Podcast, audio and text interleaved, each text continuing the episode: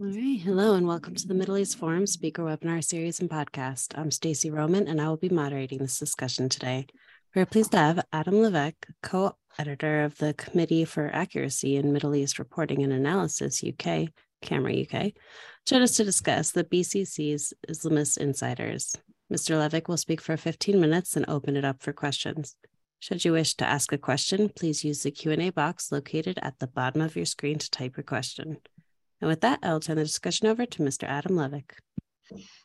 Thanks very much for that. Um, you know, though all of CAMERA's departments are important, uh, our work in Arabic, that is monitoring Arabic media outlets associated with Western media brands, um, as opposed to say Al Jazeera, uh, we only you know monitor the brands that broadcast in Arabic that are associated with Western standards of journalism. Um, but it gives us an extremely important tool in fighting the demonization of Israel, um, anti Semitism, and extremism in the media. Now, as such, many of the most incendiary and hateful comments are made by journalists on social media in Arabic, where many no doubt correctly assume that they can operate with some degree of impunity, as most people in the West aren't, of course, fluent in Arabic. So we're able to hold journalists from BBC Arabic, Sky News Arabia, and other outlets uh, accountable for not only what they write or broadcast on their outlets, but often what they say on their personal Twitter or YouTube channels uh, and pages, where, as we know, many journalists, opinion leaders feel free, or at least a greater freedom to express how they really feel, for better or for worse. Um, a case in point is the BBC. Now, as you all know, in America, there's a public broadcaster, but it doesn't have a fraction of the reach and influence of BBC, which is global and broadcasts in more than 40 languages.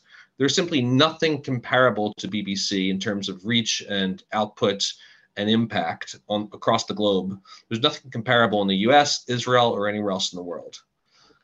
Um, which brings us to um, an important point that is polling by a UK outfit called Campaign Against Anti Semitism in 2020 um, for their anti Semitism barometer revealed that two thirds of British Jews were deeply concerned by the BBC's coverage of matters of Jewish concern.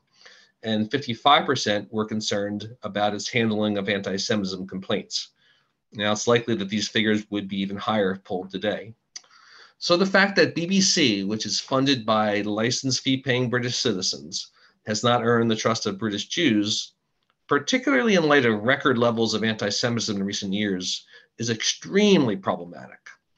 Also, given that polls by the same UK outfit have shown that 87% of British Jews believe that the media's anti Israel bias fuels anti Semitism in Britain, then the onus is clearly on BBC to engage in some serious soul searching, some self reflection, and enact meaningful reforms. Now, one example which illustrates the extent of the problem is Abdel Bari Atwan. Now, he's a Palestinian born, London based editor in chief of an Arabic uh, online newspaper called Rai Al Youm. And he's a figure who has appeared frequently in British and European media outlets. In fact, for many years, he's been employed as a BBC contributor, both on their English and Arabic uh, sites despite the fact, as I'll show, that by any standard, he's an ideological extremist. Now, what makes him an ideological extremist, you ask? Here are just a handful of examples. I could spend the next 15 minutes talking about the examples only, but here are just um, the most egregious. Let's begin in 2007. You might have heard about this. He said that he'd dance in celebration in Trafalgar Square in London if Iran targeted Tel Aviv with a nuclear weapon. In 2010, uh, Atwan accused British Jews as a collective of bombing Gaza. Clear anti Semitism.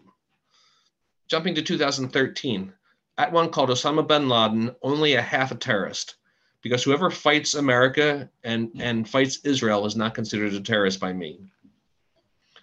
2014, Atwan praised the perpetrators, the Palestinian perpetrators of the Har Nof synagogue massacre that killed seven Jews.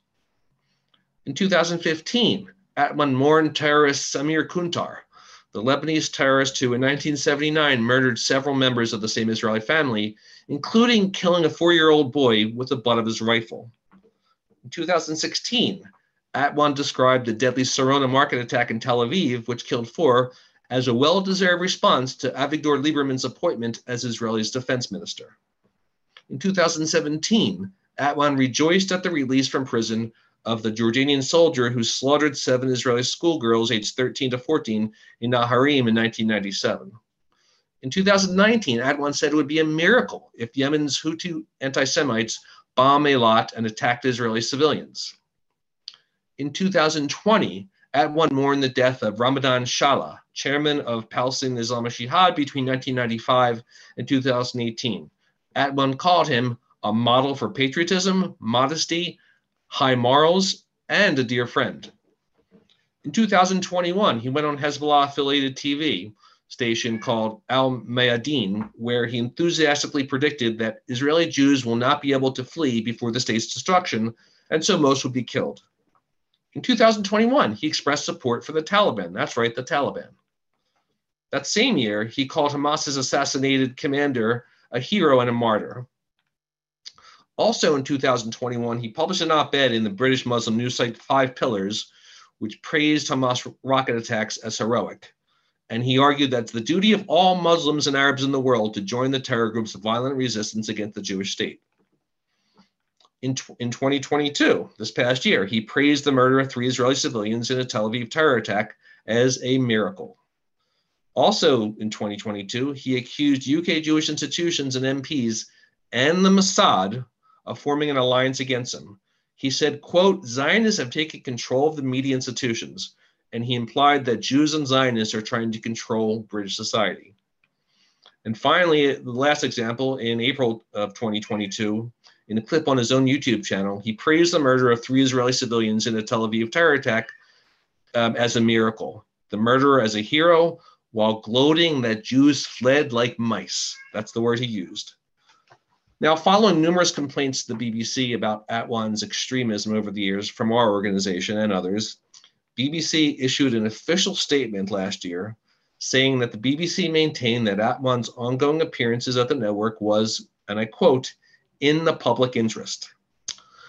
So we decided to turn it up a notch and we continued to plug away. We started working closely with the Jewish Chronicle, which is the oldest and most prominent Jewish newspaper in the UK. And the Chronicle began frequently publishing our revelations about Atwan's endorsement of terrorism and anti Semitism. The Chronicle began lodging their own complaints to the BBC about Atwan, complaining that his comments represented a clear breach of BBC standards, complaints which, which began getting more and more exposure outside of the Jewish media. And finally, in December, this past December, the Jewish Chronicle reported, based on uh, information provided to sources inside the BBC, that Atwan is no longer going to be used by the corporation as an analyst. Further, in, in part due to our continuing campaign uh, about calling out the BBC and BBC Arabic's coverage, a bipartisan group of MPs and peers will begin undertaking a parliamentary investigation of BBC's coverage of Israel and Jews. And interestingly, the panel of inquiry will be chaired by Lord Car- Carlile, who, the gov- who was the gov- government's former anti-terrorism czar. The inquiry will gather evidence, publish a report, and make recommendations, and it will formally present its findings to the BBC next year. However, you know, the problem isn't merely with Atwan, even if that problem's solved. As our Arabic department continually shows, Arabic speaking journalists use the BBC's platform to spread inflammatory rhetoric, such as referring to Jews peacefully visiting the Temple Mount compound as quote unquote settlers storming Al Aqsa Mosque labeling Jewish communities inside Israel's pre 67 territory as settlements, and just overall whitewashing terrorism targeting Israeli civilians. During Operation Guardian of the Walls, a BBC Arabic journalist defended a guest who characterized the conflict as a war on the Jews. That's right, a war on the Jews.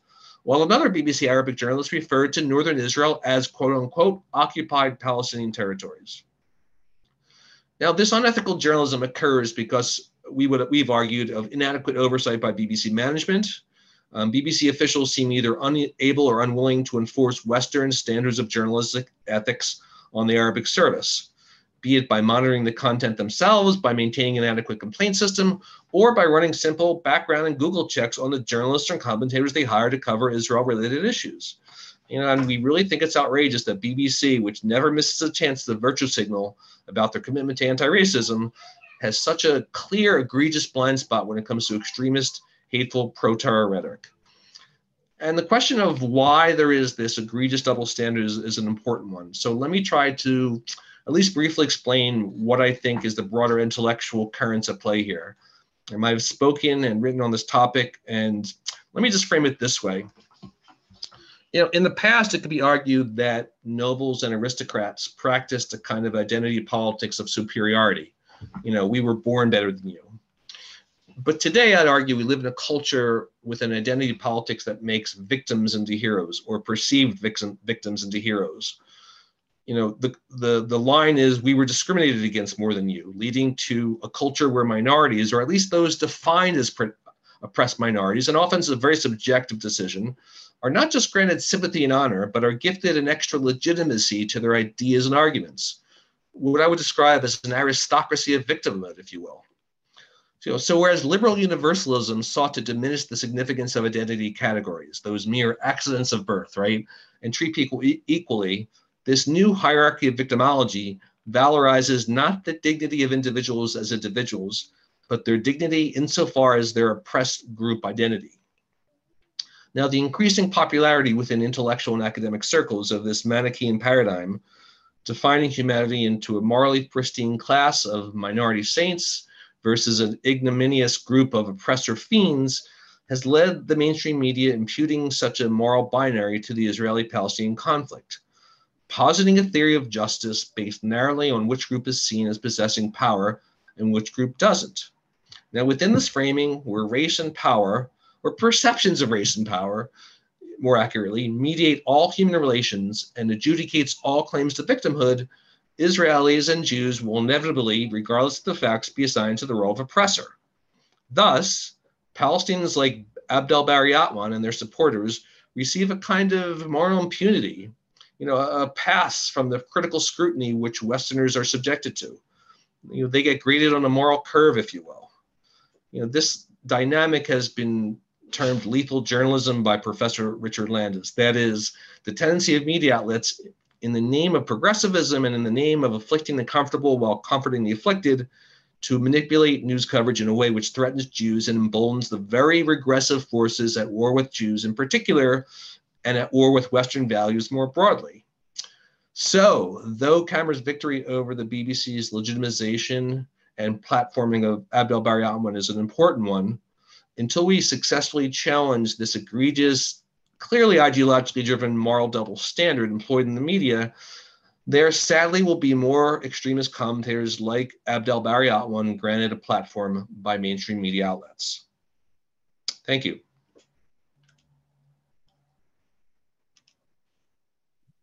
All right, thank you so much. Uh, so the first question we have is from David Levine asking, often BBC commentators don't have to say anything to slant the news. Instead, they manage to omit context to make Israelis look like the bad guys.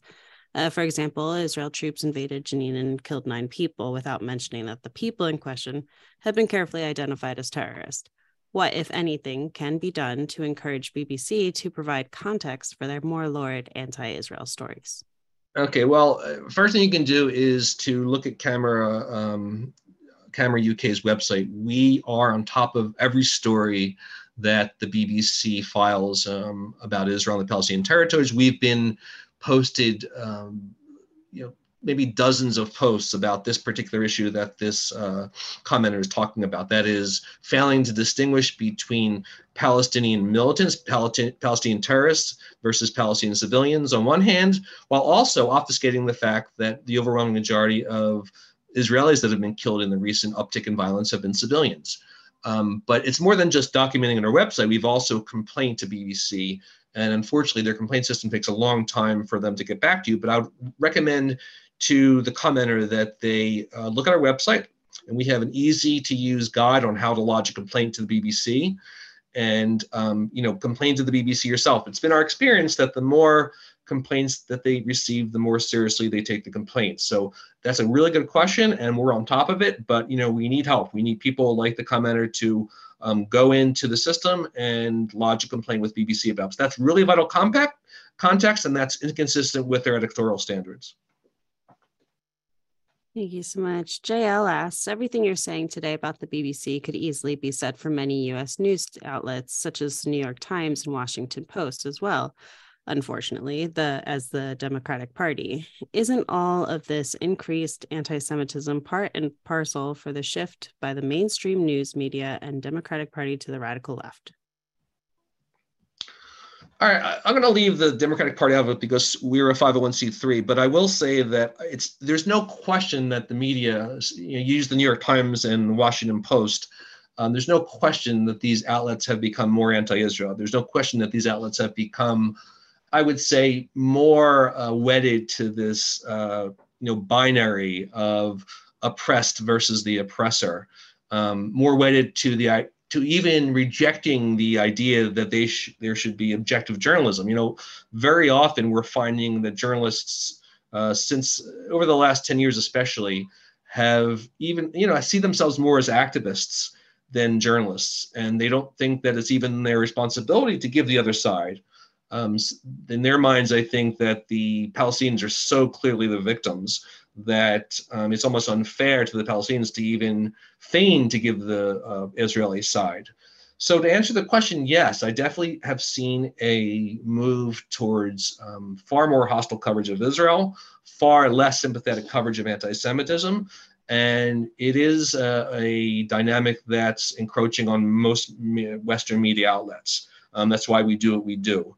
So the, the, the problem is getting worse, but you know we are fighting back, and uh, but yeah, that is definitely a, a an increasing problem, as, as, your commenter said. Thank you so much. So much. Uh, Lawrence Julius uh, states there is an upcoming UK parliamentary inquiry into anti-Israel bias at the BBC. Could you confirm that Camera will be submitting a dossier dossier on uh, BBC, the BBC World Service, and BBC Arabic? CAMERA will be submitting a dossier to the inquiry. Absolutely, yes. Well, thank you.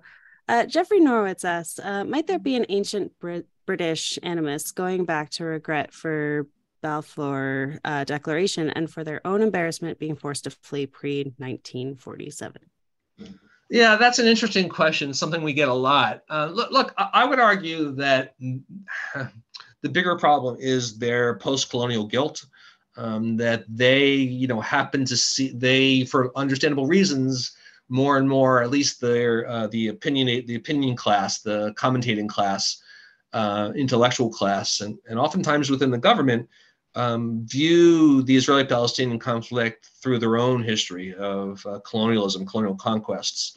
And um, very often you'll see in even mainstream british media outlets um, referring to israeli colonies um, you know, not just settlements, but colonies. Um, so, you know, it, it's interesting, you know, there is a, um, a writer by the name of Yossi Klein Halevi, and he pointed out that, you know, it's interesting that Americans more and more view the Israeli policy Palestinian conflict, at least those that are anti Israel, as a uh, dynamic based primarily on race. Well, why is that? Because you know Americans America's biggest sin has been you know was slavery, Jim Crow, and racism, right? So, um, given their own priors, given their own history, they tend to project their own um, guilt or their own uh, flawed past through you know to the Israeli-Palestinian conflict. So I think with the British, you know, it wasn't slavery, but it was colonialism. So you know, I definitely think they're projecting their own guilt, perhaps over their colonial history onto the conflict, despite the fact that the Israeli Palestinian conflict has nothing to do with race and has nothing to do with colonialism. Thank you so much. Uh, so, just going back to the the par- parliamentary, uh, is is there any changes happening within the government to to regulate the BBC at all? Uh, you know, there's been the problem is they they just changed the the minister, the culture minister, who's responsible for uh, whose purview is the BBC.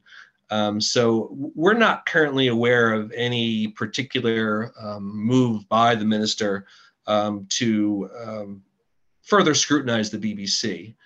Um, I know that this government and the previous conservative governments have, just as a matter of fact, been very good at pushing um, universities and localities to accept the IHRA working definition of anti-Semitism, but I'm not aware of any minister who's ta- taking the BBC brief seriously and beyond the parliamentary uh, beyond the parliamentary inquiry is looking to take any action. If they are, I'm not aware of it.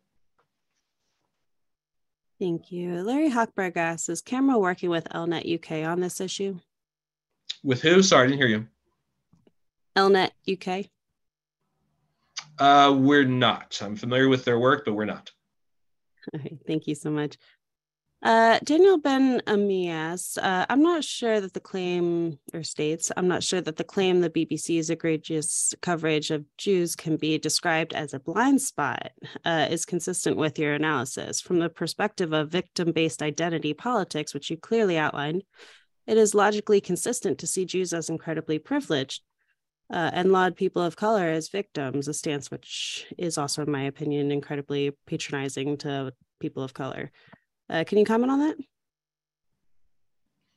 Yeah, that, look, I think, you know, saying that there's a blind spot doesn't mean to give them a pass on their coverage. I just mean that, you know, it, I don't know if how many of your viewers are familiar with a book by the uh, by a Jewish actor comedian by the name of David Baddiel called "Jews Don't Count." Um, he basically lays out why, when it comes to this modern uh, focus on racism that has become so all-consuming, why Jews aren't considered to be a true minority, certainly not a true, um, you know, uh, oppressed minority. And in fact, BBC even had a, a, a show a few months back where they asked the question whether or not Jews should be even considered an ethnic minority because they're so successful.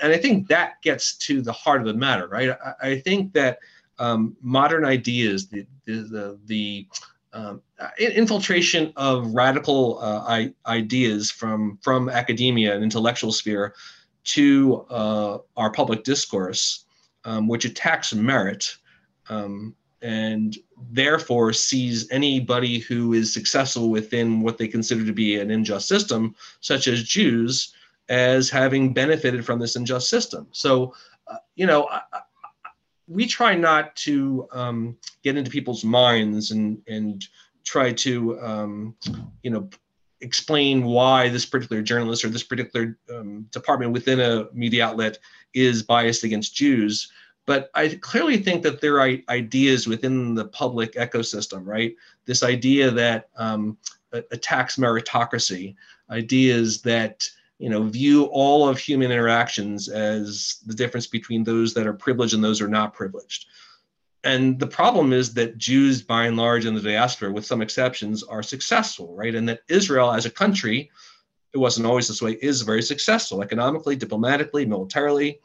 And I think if you're prone to see the world through this binary, this facile binary lens, um, then I think Jews are going to be seen as less of a sympathetic uh, minority. And it, it, it's really ironic and outrageous. But the only thing I'm saying is by the blind spot is that I don't know that a lot of these journalists are aware or understand these ideas that have filtered into their ecosystem. I just think I know that those ideas are there and they have an impact that's injurious to Jews and to Israel.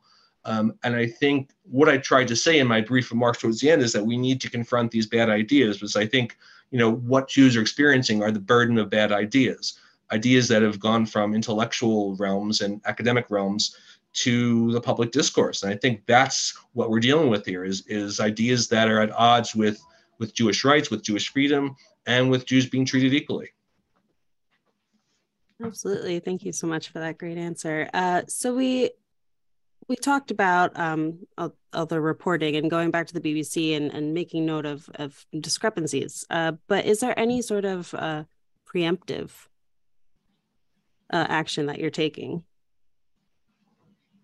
Preemptive action? Can you uh, just uh, teaching journalists about oh. anti-bias? I mean, that's a good question. I, I don't look. Uh, uh, let me just say that off the record, or not off the record, but uh, I'm not going to give names. But we have at times had uh, personal meetings with individual journalists in Western media outlets. So we, when those journalists are amenable to talking to us, we are more than willing to have those conversations. So that's preemptive to some degree, especially when the uh, Middle East correspondent or Jerusalem correspondent is new to the region. Um, we try to give them some sense of what our concerns are and a lay of the land.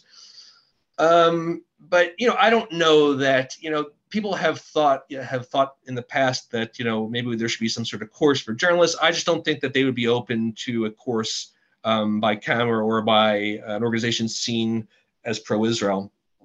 I know what we do very often is, um, you know, we're very active on social media and we try to put out information before the journalist reports on a situation so that they can't say that they weren't notified of it. So in other words, if there's a breaking story, um, we'll put out a tweet um, if we feel like we have good information before, say, the Guardian or the BBC has reported on it, and tag the journalists to say that, okay, you've been notified that here's information which you may or may not report, but don't say that you weren't told. So I'd say on Twitter in particular that we try to preemptively prevent bad coverage. And like I said, we do meet with journalists when they're willing to. The, it, the problem is it's such a massive, the media is such a massive um, uh, monster. I mean, you know, there's so many journalists, journalists and so many editors working to produce the story that it would be really hard to um, preemptively, um, you know, help in a way that's on that scale. But we do try to do when we can. Absolutely. Thank you. Nissan asks uh, The BBC self investigated the allegation of anti Israel anti Semitism bias a decade or so ago, and the report is secret and was never published. Can anything be done to get it released or leaked? Yeah, he's talking, the, the commenter is talking about the Balen report. Um, and that's, first of all, it's pretty old. It goes back to 2004. Um, let's just say that we have reason to believe we were in touch with someone who read the Balen report, and there's nothing that's particularly earth-shattering in the report. Well, let's put this way: there's nothing in the report um, that we're aware of that would be particularly relevant to Israel and Jewish coverage in the year 2023. I know it was kind of fishy because the BBC spent a lot of money to to hire lawyers to prevent the release of the report to the public, but we are friendly with some people in high places, and we're told there's really no bombshells in that report. Sorry, I got a new mouse. I'm still figuring it out. Uh, Richard Galber asks uh, The Board of Deputies recently said they would not join in the demonization of the BBC. Is the BBC uh, demonized? And what is your opinion of the Board of Deputies' view on the BBC on anti Semitism, Jews in Israel, especially as per the Jewish Chronicle reporting? Yeah, look, I, I mean, I think that's a very tricky question for a number of reasons. I, I think it depends on who you're talking about. Uh, you know, there um, there are many members of the Board of Deputies who share our concern about the BBC. There are many mem- members of the, of the Board of Deputies who share concerns about anti Semitism being legitimized and propagated by the BBC. Um, but look, it, it's a old and, and complicated uh, organization, the Board of Deputies, and there's uh, lots of different views about Israel and Jews within the organization. Um, so I find that they're generally helpful when there's a really egregious um, story. Like I don't know if your viewers are remember the Hanukkah bus incident when a bunch of Israeli Jews were celebrating Hanukkah in London and they were anti-Semitically um, rhetorically attacked by a group of um, a group of young Asian men, Middle Eastern-looking men, and um, the BBC somehow got a hold of a, a, witness that said that the Jews on the bus were the ones that were um, engaging in anti-Muslim rhetoric, which there is no evidence of whatsoever. So that was such a moral inversion. That was such a uh, um, a big story in the UK that the that the Board of Deputies was very outspoken in speaking out against the BBC and demanding a, an inquiry and, demand, and demanding a retraction. So, um, you know, I would just argue that um, the, B, the Board of Deputies does what it can. Um, but um, you know, it, it's hard to make a generalization about an organization that has so many members and is pulled in so many different directions. Absolutely. Thank you. And uh, going into our last minute here, are you optimistic? Uh, will will things get better, do you think? Look, I mean, I wouldn't do my job if I didn't think that we made a difference and and and that we and that you know, as bad as things are, I think they'd be worse without us. I wouldn't say optimistic. I would say that this is a fight worth fighting and that you know, um, I forget who said this. I don't want to misquote somebody, but you know, uh, someone once said that Israel can win by not losing, and I look at our job as, you know, trying to win by not losing. That is, um, you know, I think if it wasn't for organizations like CAMERA, like Middle East Forum, uh, like uh, other organizations that do a fantastic job fighting the good fight, I think the world would be much worse without us. And I think Israel and uh, the position of pro-Israel Jews in the UK and the US and elsewhere in the diaspora will be much worse without us.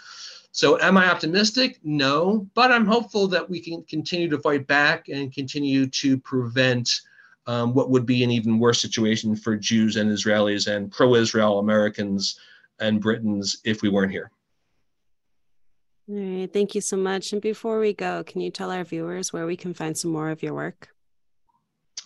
Sure. Um, you can find us on Twitter. You can find us on Instagram. Uh, our website is camerauk.org. Um, our main website is camera.org. And also on our website, on the camerauk.org website, is a contact uh, form that you know we rely very heavily on tips about media bias from people like the people that are listening today.